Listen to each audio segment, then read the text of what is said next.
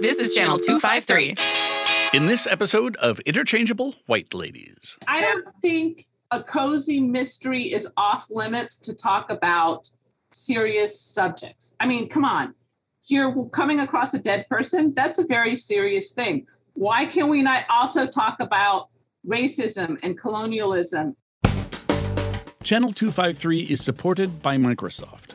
Microsoft is committed to civic conversations like those on Channel 253 that inform and empower Washington communities. To learn more, visit aka.ms slash Microsoft in Washington. One, two, two. Interchangeable. White ladies.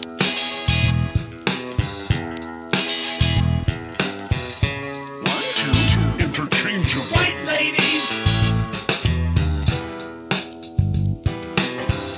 Inter- interchangeable. In- in- interchangeable. White ladies. Welcome to the Interchangeable White Ladies podcast. I'm Hope. I'm Megan. For today's essential question, how has the commitment to authenticity and intersectionality by authors of color changed the writing landscape?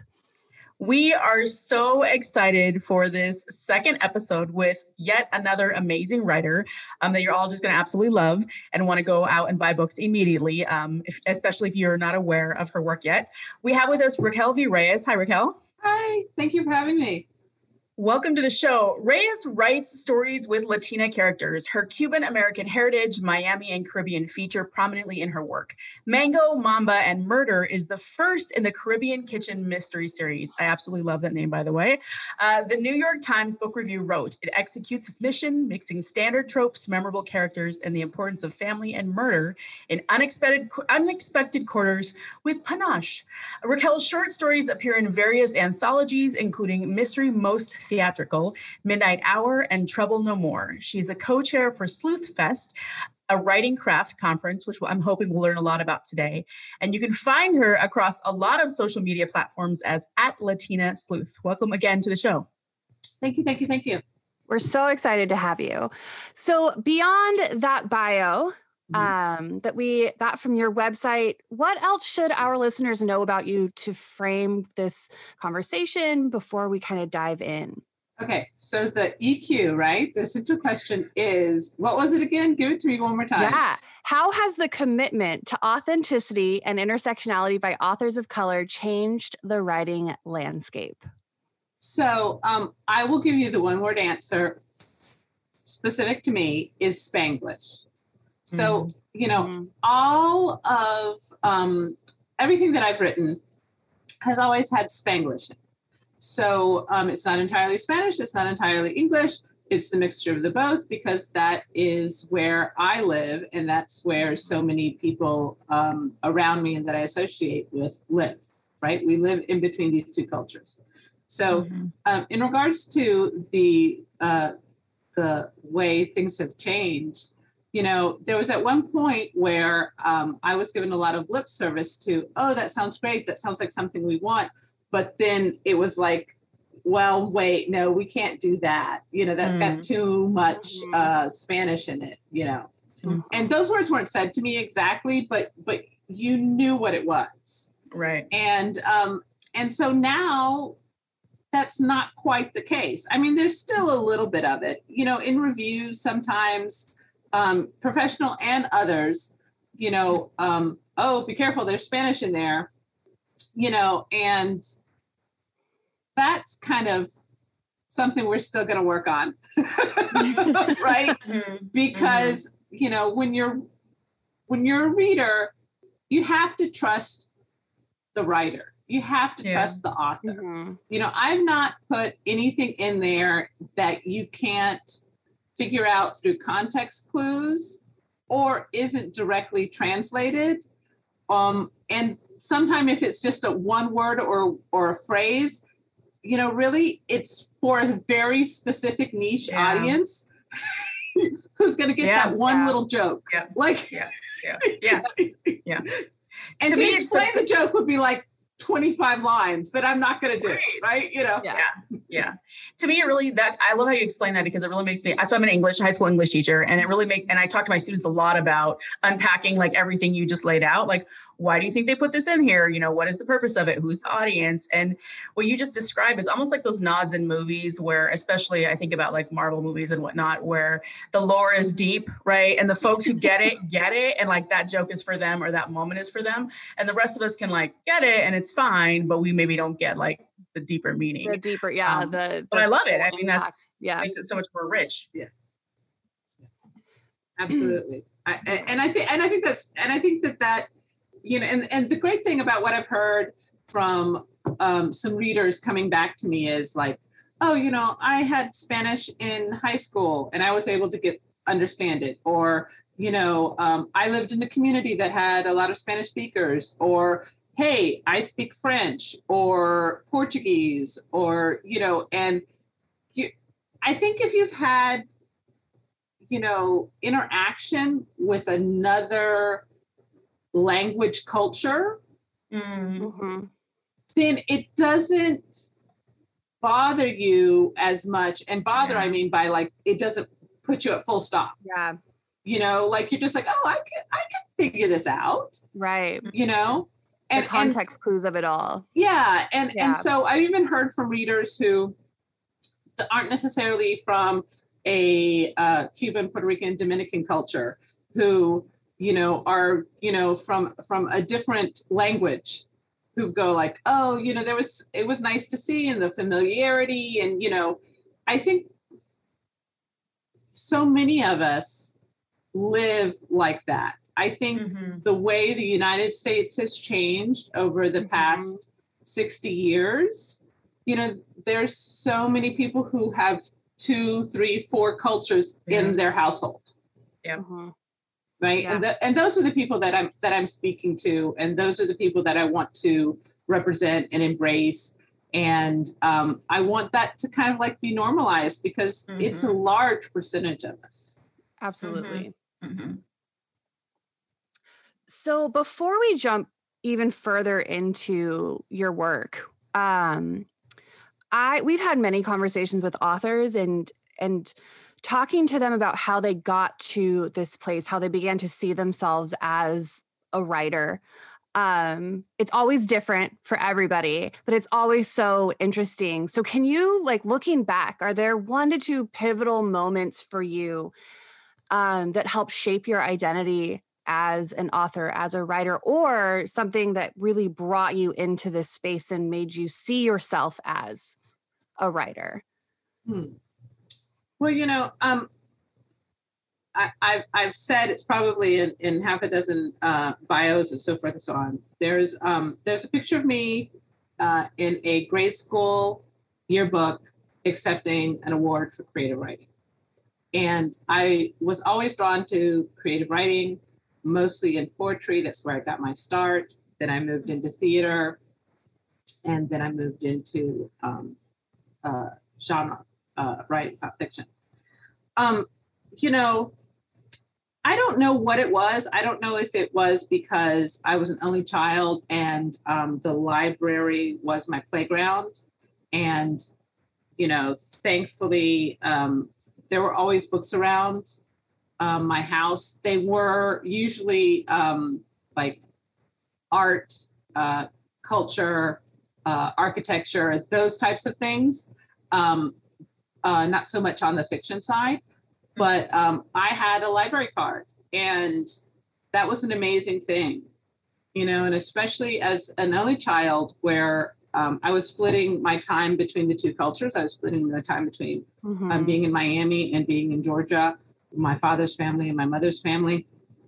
And um, you, you know, your friends don't go with you when you split time between locations, Right.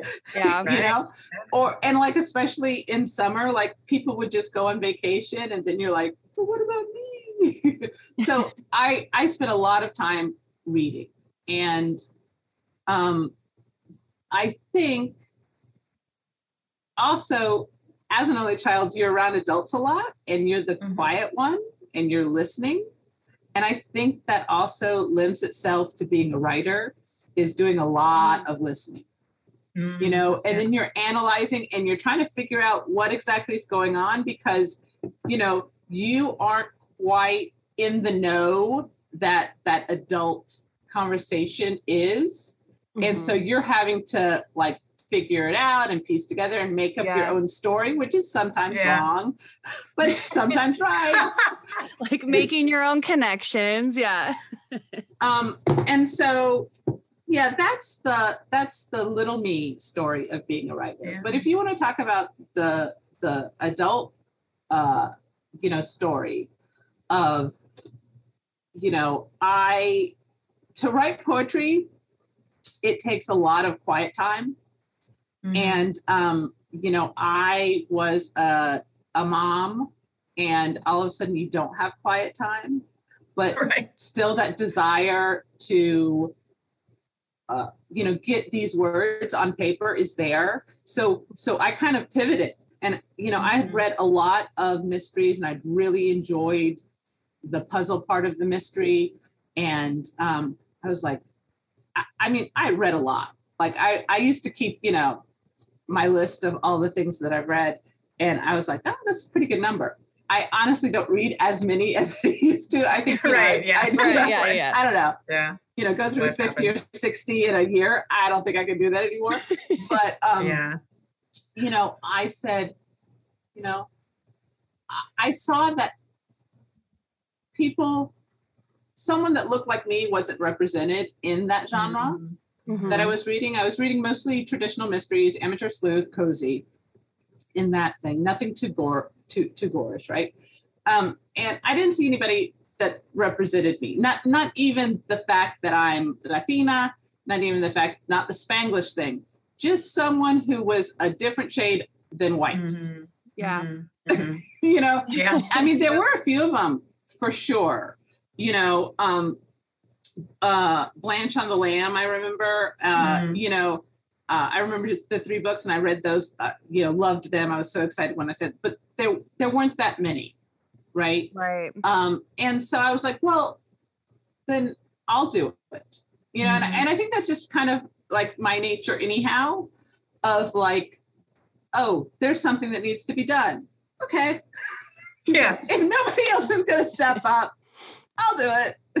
you know Mhm. Mhm. and um, so yeah so i, I had been i've been writing and working at this for i don't know 15 20 years trying to to to break into um, the mystery genre and and by that i mean as a traditionally published um, author um, so you know i've been here involved in groups involved in in in guppies and sisters of crime and mystery writers of america and that's how I ended up, uh, you know, falling in love with Sleuth Fest, which I know we'll talk about later. Yeah. And uh, so, you know, it, it, and and so that's a hard, also a hard place to be in is being in the community and wanting to see the community change and not seeing a lot of other people Mhm. like you for various reasons, right? Um, One Mhm. could be that it was just wasn't welcoming, or the fact that there Yeah. wasn't anybody there to say, "Hey, look, you can do this."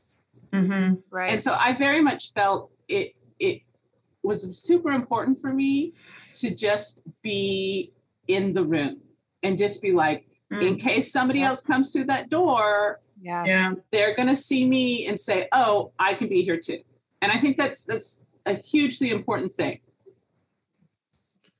Yeah, I love that. Um, I actually have so many questions going around. So, one, as you were talking about different books that um, you find yourself reading, what were some of your favorites? If you want to name drop any of those favorites from the old days, from back in the day okay yeah, from So, back in the day, what were some of your back in the favorite writers? day, um, I loved um, not so long ago, but um, Elly Griffith. She writes an uh, the um, Ruth series.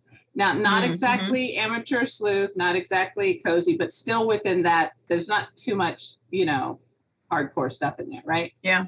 I loved her because she was independent. She wasn't relying on anybody else. She lives out on this marsh in the middle of nowhere, and everybody's like, "You can't live there; it's dangerous." You know, like I think I identified Yeah. with that spirit of her, Yeah. and also I love archaeology, so that was great. Um, Elizabeth Peters from way back, Um, I Mhm. remember finding that at, on the library shelf, and uh, I actually like. She had all these Egyptian ones, which are super cool, but I like the one that took place in the catacombs of Rome, and I was just Okay. like, I yeah, I get that. I Yeah. love that. I yeah, I'm a big art Mhm. history kind of person, so I was just like, Yeah. that's for me. Yeah. Love that one. Um, there was also a series, uh, and I, I think I, I wrote, I know I wrote a piece up for it, um, and uh, talking about, um, it's called the Mommy-Track Mysteries. Ayelet Waldman. And I loved that series, and I may be pronouncing her first name incorrectly, which might, which happens. And We'll, we'll look it up. It's all right. And I just think that, like, you also have to admit that you don't know it and not fake it. Yeah, So- Right. Lean into it. Yep. Yeah. you know um but it's called the mommy track series and and i liked it one because at the time i was also uh you know had a kid in the house and so i'm reading this and i could identify just on that level right but um she goes into in in one of them several of them maybe goes into this um orthodox jewish community Hmm. and i loved seeing that right because I'm Mhm. here in Miami. I grew up on Miami Beach. We have a large Orthodox community. So, excuse me, I had some familiarity with it. Yeah. But that whole immersion into it spoke to me the same into into the same vein of what I wanted to do, right? Was I just well, like wanted to represent Yeah. these other little communities that are within this umbrella of America, of the United Mhm. States of America, right? Yeah. Uh, Mhm.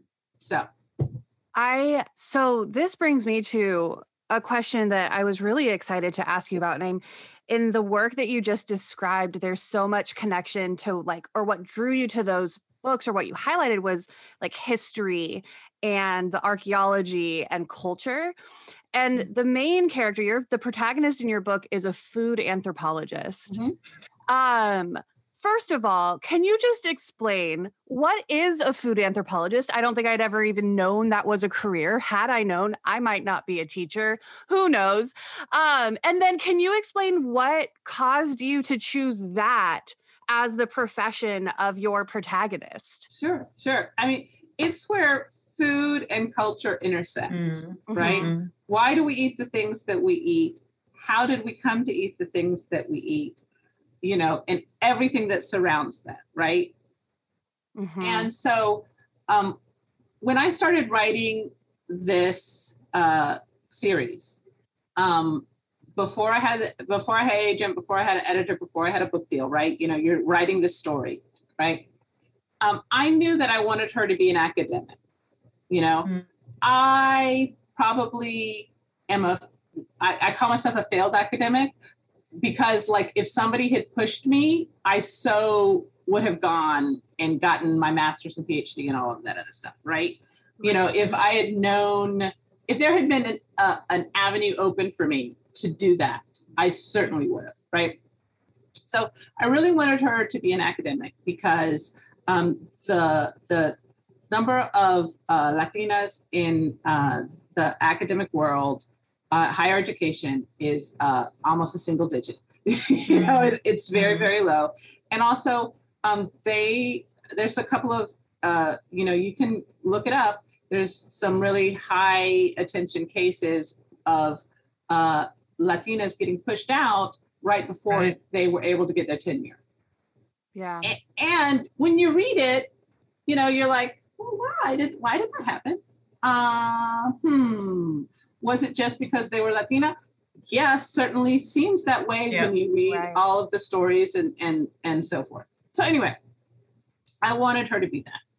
And like I couldn't do archaeology, even though I love archaeology, like I can't even get that technical. Like I like I, I would have had to go to school. Like, you know, I can't fake Yeah. that. You Yeah, know, I am not a food anthropologist, but I have enough of an interest in it Yes. that I can do the little bit of study that I need to to make it work.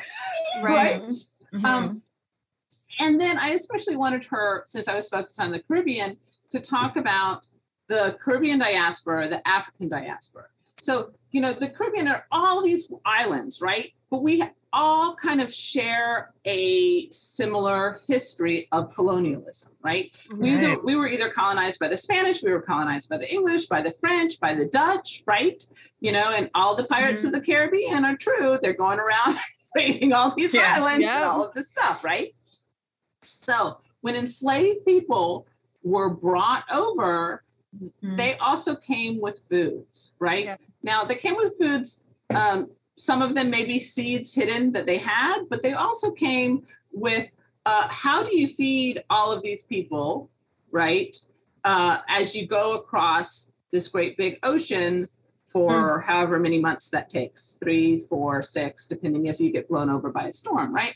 Um, so they were bringing in foods from Africa on the ship to feed everyone until they got over here to the islands and then um, they were doing trades and so forth here and then so, so i just find it really interesting how the food traveled and then Yeah. how so we have um, you know dishes in cuba and puerto rico and and the dominican republic that all have the same ingredients um, they have different names and they're cooked slightly differently but they're they come from the same origin and so like um, mofongo and fufu which is a Mhm. mashed plantain dish i mean that just like i kind of just like you know really go into that and like i want to Yeah. know why and how and and so forth and so on and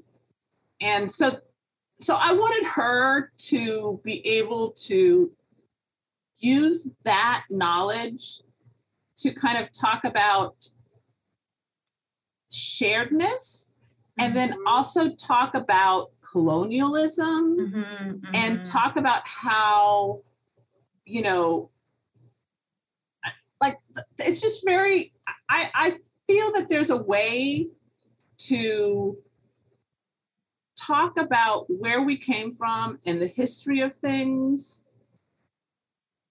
across disciplines do you know what Yeah. i'm saying like mm-hmm. like i Yeah. don't think yeah. a cozy mystery is off limits to talk about serious subjects. I mean, come on, Yeah. you're coming across a dead person. That's a very serious thing. Why Yeah, can we not yeah. also talk about racism and colonialism? And Yeah. Yes. I mean, you might do it in a, I hate the word soft, but like lighter, I don't know, like Yeah. way.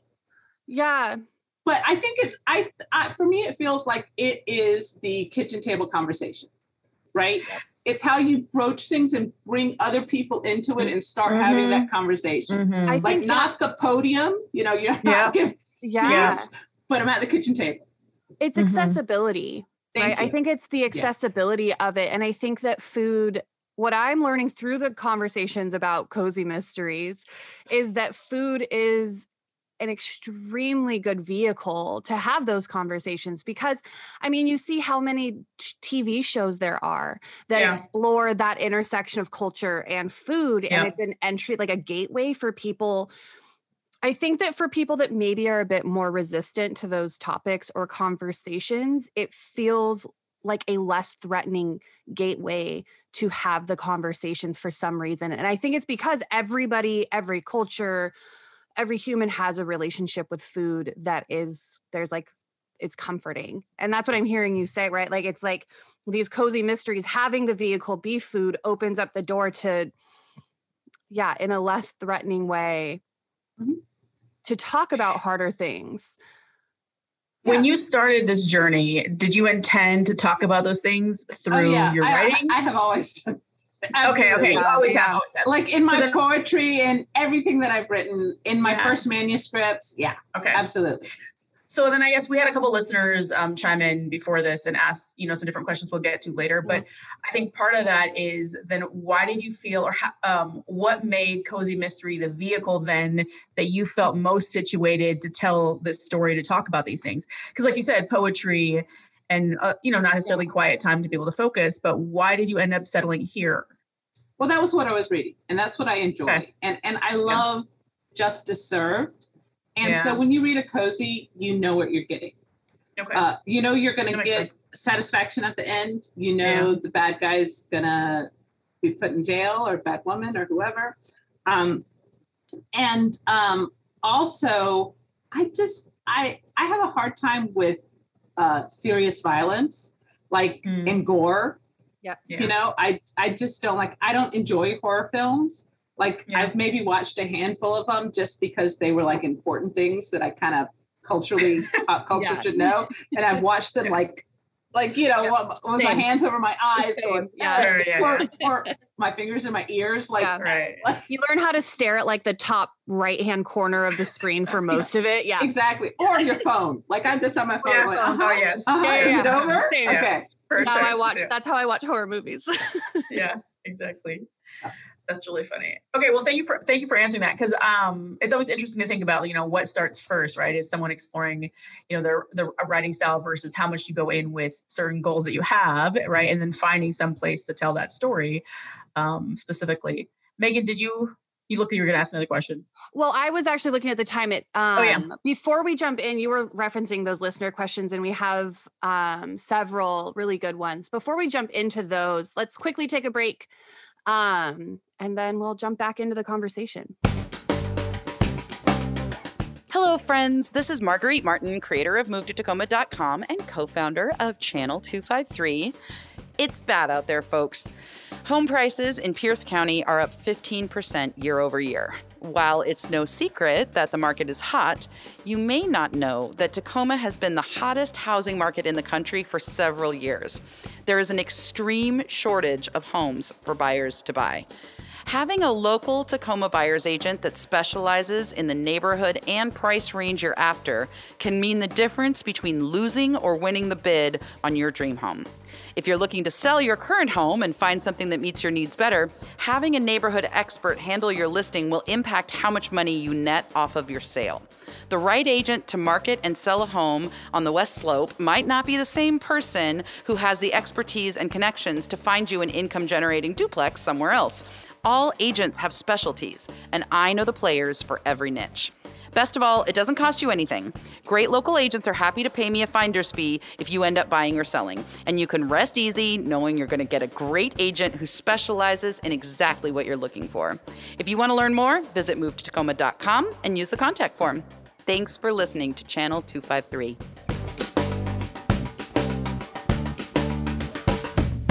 All right, listeners, do not forget to sign up to subscribe to channel 253. We appreciate all of you that are subscribing members for helping make this podcast happen. And we really encourage the rest of y'all to go sign up because it's awesome. four dollars a month. Exactly. Um, all right. So there's so many questions that we have still for you, but um, let's do a couple of random listener questions really quick. Um, some of our listeners, they, they sent us a ton of questions actually, and some are quite hilarious. So one question that was burning in someone's mind was, have you ever solved a mystery in real life? I think as a as a parent, you solve them on the daily. Good answer. Good answer. no, a crime. I've never solved a crime in real life, but smaller mysteries all the time. Every day. like, where are the matching socks here? I can't even- Why is this sticky? I don't understand.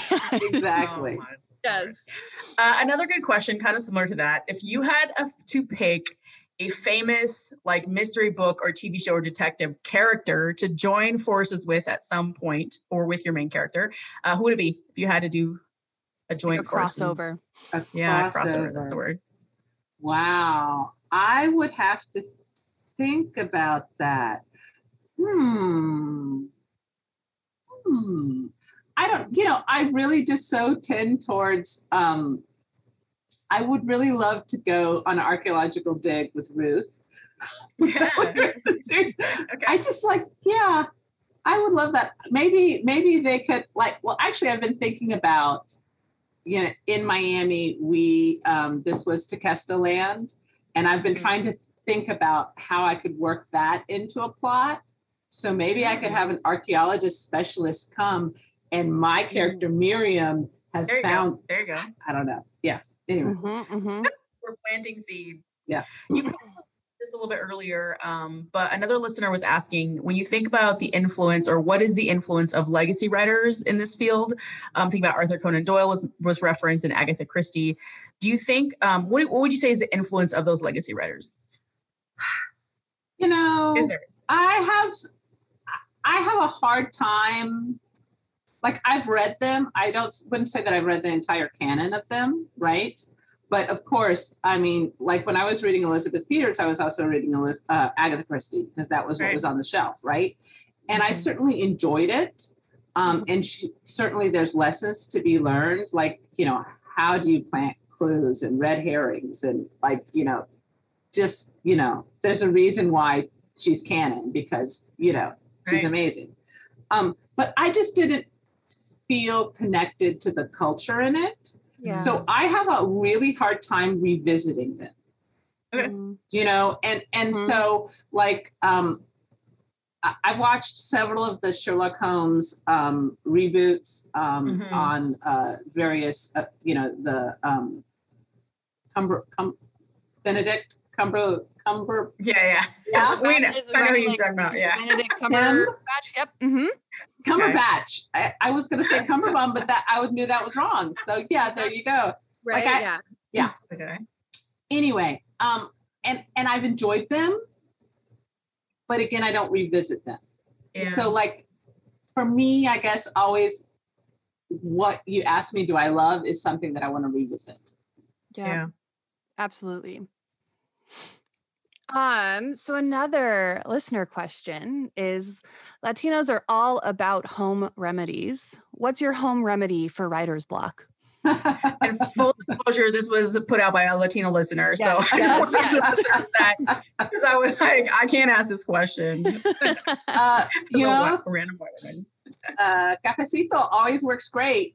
You know, a little coffee, getting those gray cells moving. Mhm. always works great. But no, you know, writer's block is, um, I think, uh, this big um, bad monster that we uh, put out there that maybe isn't really a monster.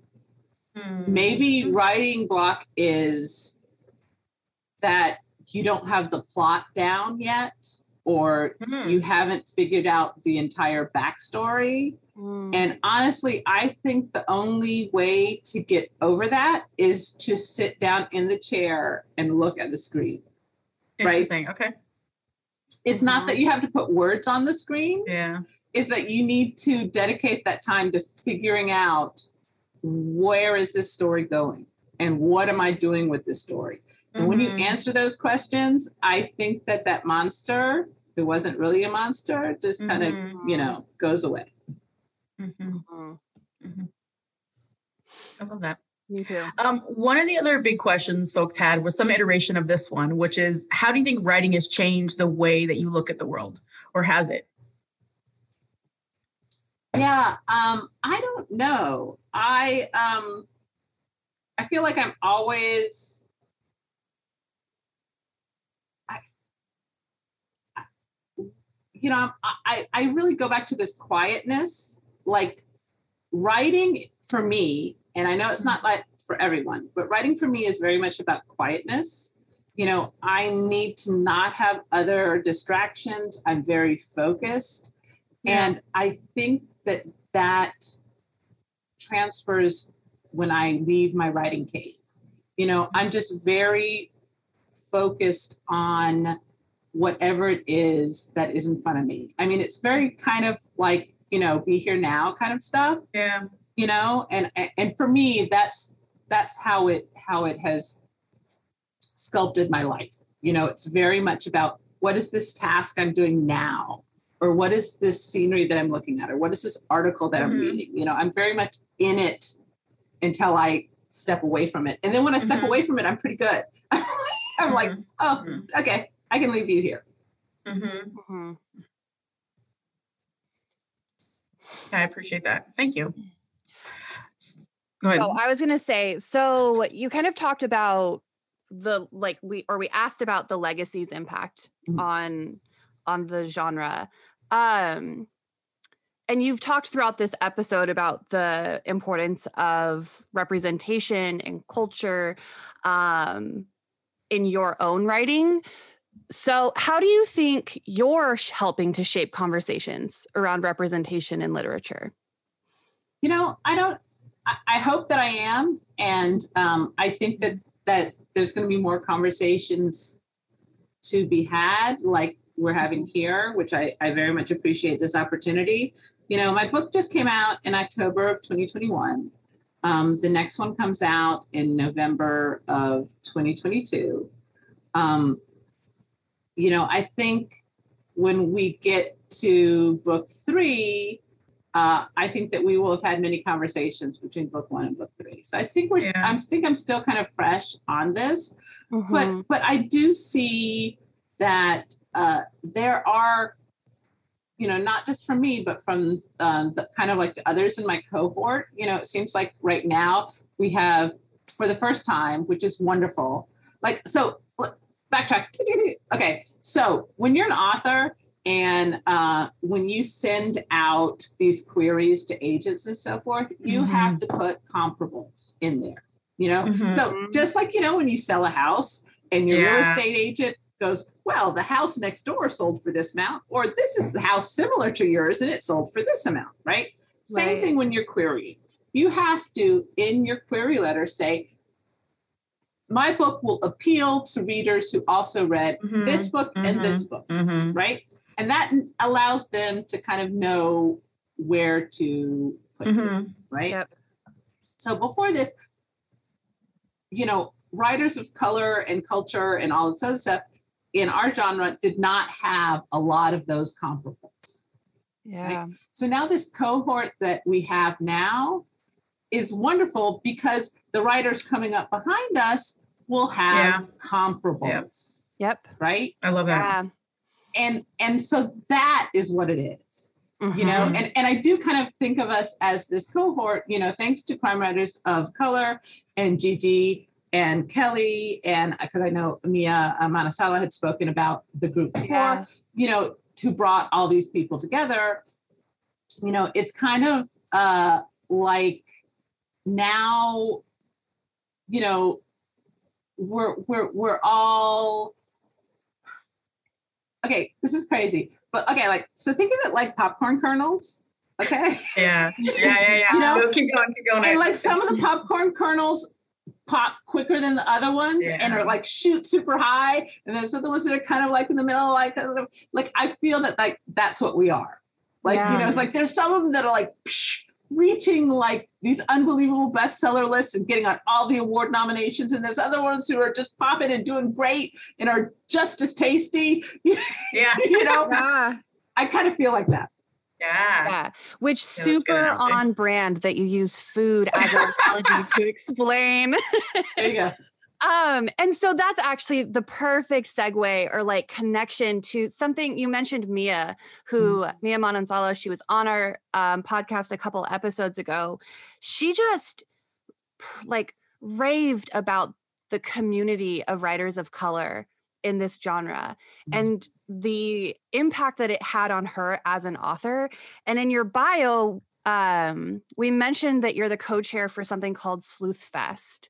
And so, can you talk more about one that because that just sounds really interesting, but also just the significance of what like the community has meant to you as an author and Mhm. writer. Sure.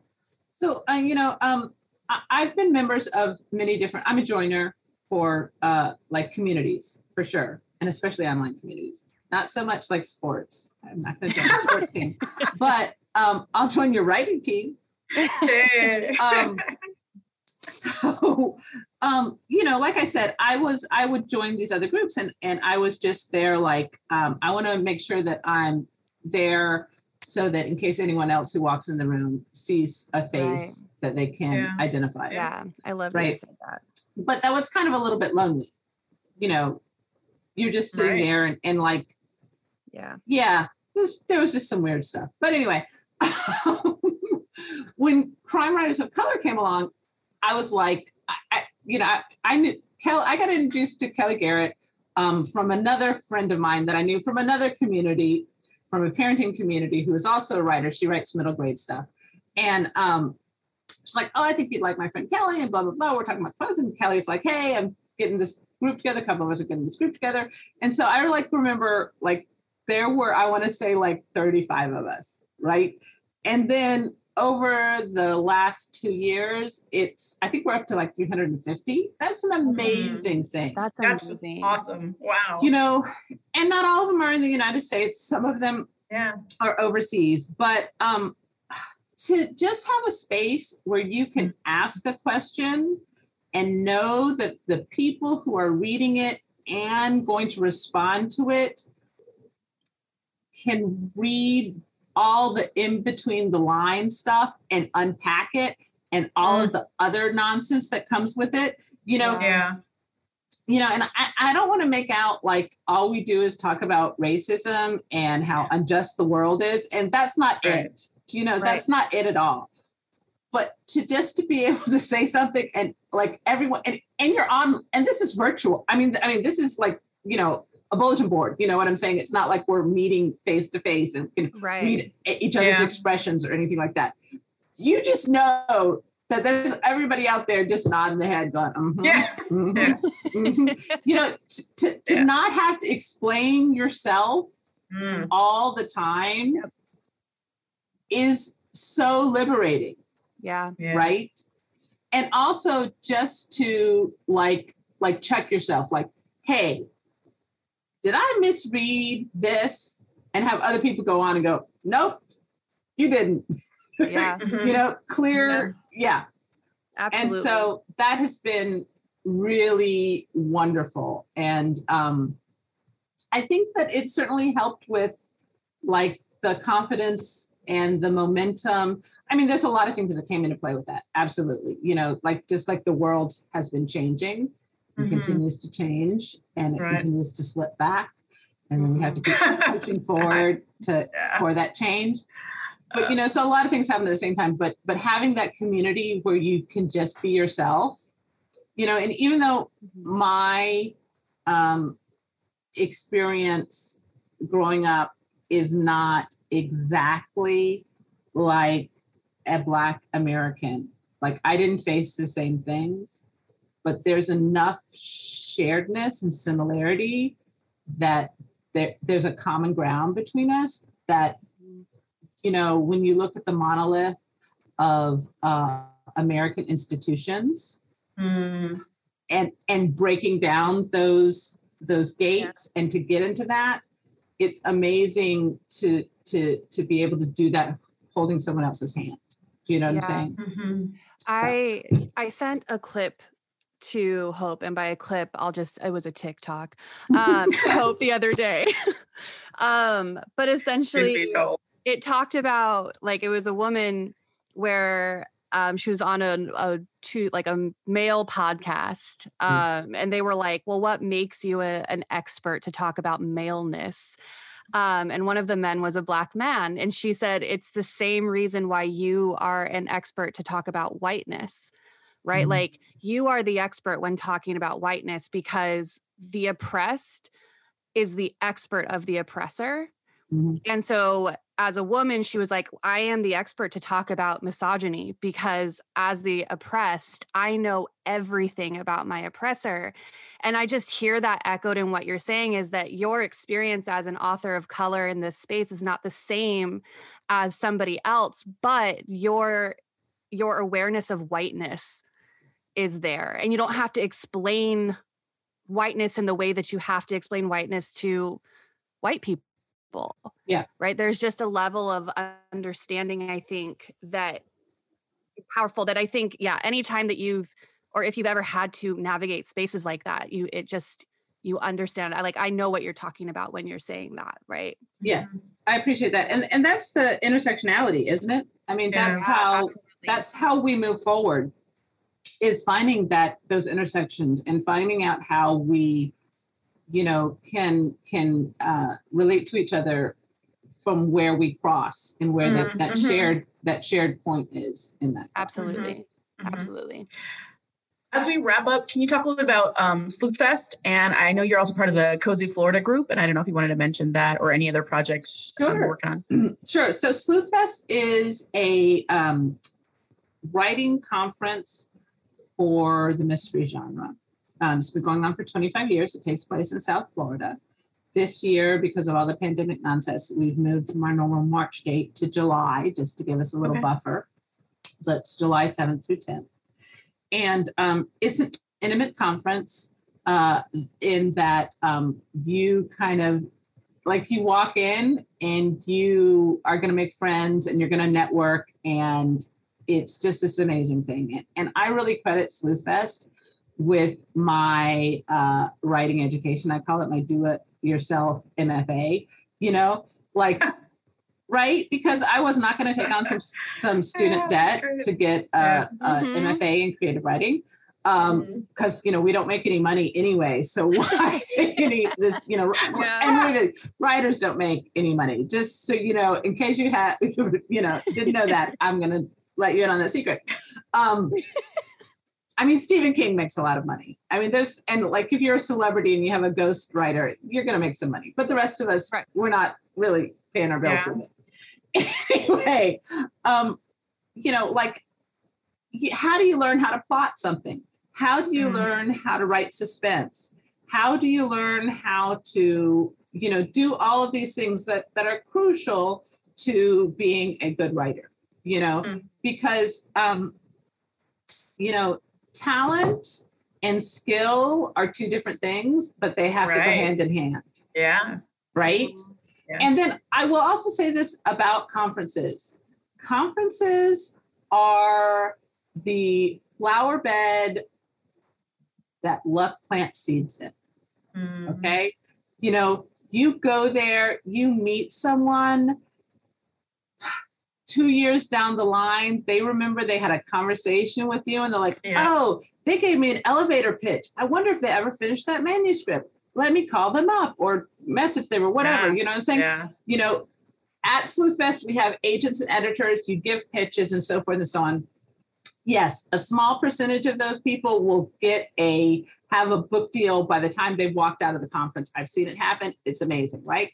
The rest of them don't. But that doesn't mean that that manuscript doesn't get published at some time, right? So you're Yeah. so you sit there and you have an agent say something to you that allows you to change your manuscript for the better or your query letter for the better or your pitch for the better and so that the next time you do that then you know you're you're in there and i am just um you know i've learned so much and especially with sleuth fest we have a forensic track you know and so cozies okay. aren't necessarily like heavy on the forensics but you kind of have to know the basics you know you can't Yeah. you know fudge it too much you know you Yeah, do need to get it w- within the lines right Yeah, You know, somewhere within there. within- Yeah. Yeah. so within it. So, you know, I've sat in on um, some great forensics classes about uh, blood splatter and stuff, like, you know, but by like actual, you know, forensic people. Yeah. and um, so there's all this great stuff that happens. Um, and so, like, um, uh, a writing conference is different than a fan conference, you know? Mhm. Um, so Sleuth Fest is really um, for writers and about writers. It doesn't mean we sometimes don't have fans come, um, but also, um, you know, writers are uh, the first fans for readers. Do you know what I'm saying? Like Yeah. every writer is a fan at heart. Yeah. yeah. You know? Yeah. So anyway. Yes. I so come to that, Sleuth Fest. Uh, it's great fun. And um, it's your do-it-yourself MFA. That's awesome. Anything about Co- Cozy Florida Group that you want to shout out as well? So, so Cozy Florida is a a, a website I started with um, two Yeah. other uh, cozy authors, um, uh, Tara Lush and um, Cheryl Hollon. Um, they also write mysteries and um, mystery series set in in Florida. Um, and they also write a bunch of other stuff. Um, right now, it's on a little hiatus. We're going to try to regroup. We're going to try to get some more um, people in there. But um, I love Miami specifically, and I don't dislike Florida. Sometimes I get really angry with some of the stuff that North Florida does, but that's a whole nother conversation. Um, but I think Florida is this great place and I want to celebrate it. And um, Oh. I want to talk about all the great authors and writers that are, you know, that come that are writing mysteries in Florida. So Right. I'll leave it at that. Perfect, perfect. Is there any other project? Um, you mentioned your next book is coming out in the fall. Is there anything else that our listeners should know about you? Or um, we'll, of course, link to how they can follow you on social media. Is there any other um, way that they should check out your work or any other project they should know? Sure. Um, I really enjoy writing short stories, and um, I'm lucky enough to have um, several of them um, published recently in anthologies. One of them is um, Midnight Hour, which I highly suggest everyone get. It is an anthology of 20 uh, crime writers of color, and the the theme that holds uh, the anthology together is that all of the stories take place at midnight, or the crime takes place at midnight. So it's a lot of fun, and you'll get a really nice sampling of what's out there right now. And maybe you'll fall in love with the new author and follow them. Um, I just wrote. Um, I'm definitely going to tell our, our librarian at the school about this so that we can get a copy. anyway, is- keep going. and no, and it's great because you're going to have a PI, you're going to have a cozy, you're going to have, you know, you you get a sampling of of all the subgenres within the genre. Um, I uh, uh, Trouble No More is uh, an anthology that I'm in, which is all um, inspired by the songs from the Allman Brothers and Southern Rock. and I, I wrote a, a um so that story is not cozy. I'll just Okay. say that. But a lot of the same themes that i always talk about are in there. And that's kind of the thing that i use my cozy i mean that i use my short stories for is they're always a little humorous. I'm i don't take anything too seriously. I always like to have a little touch of humor in there. Yeah. but um, there might be a little bit more blood and violence in them, but you're still not going to have to like turn the page because it gets too gory. So don't Right. worry. Okay. But they're just not they're not cozy cozy. Not quite as cozy. Exactly. Not that cozy. All right. right. Um, maybe- and, and then I've got I think I've got another I've got a short story coming out in an anthology next year, and so I, I'm really happy, and I hope that I can keep doing that. You know, a little Yes. one or two short stories a year. It kind of helps uh, me, uh, you know, get to it, taste and experiment other things Mhm, than mhm. just the one series that I'm writing, which I love.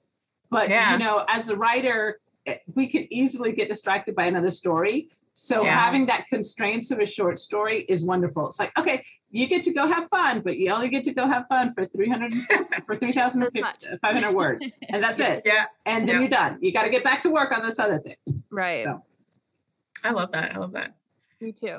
So, this really does nicely move us into our final segment of Do Your Fudging Homework. Interchangeable. White ladies. It's where we leave our listeners with um, some work, some homework that they should do.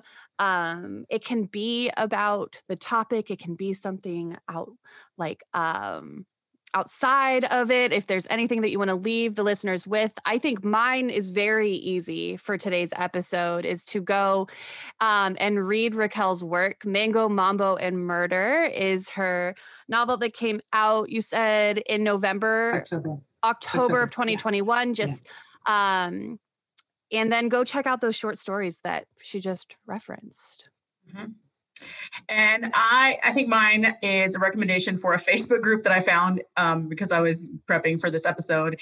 And I found a group called Cozy Mysteries Crew. And so far it's entertaining and there's lots of good recommendations and a bunch of cool looking authors. Um, so if people are interested in that, I'll throw that out there as a rec. Uh, any other recommendations or things people should do, ways that they can support your work or this kind of work? Um, yeah, anything else? You know, always uh, request at your library, support your independent bookstore. Um, you know, like I- have to say, I love um, anthologies and especially themed anthologies because it, like, you know, you pick the theme and you're like, oh, well, I like the theme. And then you get the Mm. opportunity to fall in love with a bunch of authors. So Mhm. I would really recommend people giving short story anthologies a try. You might find your next favorite thing, you know, your Mm. next favorite person. And um, so that would be my homework. Give anthologies a try. Perfect. Thank you so much for taking the time out of your busy schedule and sharing your story, your experience, your perspective, and your work with us. Thank you. This was so much fun. Thanks. Yay, awesome. Perfect. Bye. Channel 253 is supported by Microsoft.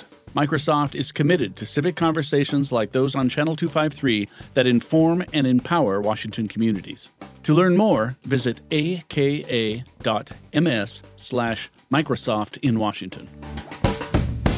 North Florida and South Florida are two different places, and that's all I'm going to say. The Interchangeable White Ladies podcast is part of the Channel 253 network. Check out our other shows Nerd Farmer, Citizen Tacoma, Crossing Division, Flounders B Team, We Art Tacoma, and What Say You? This is Channel 253.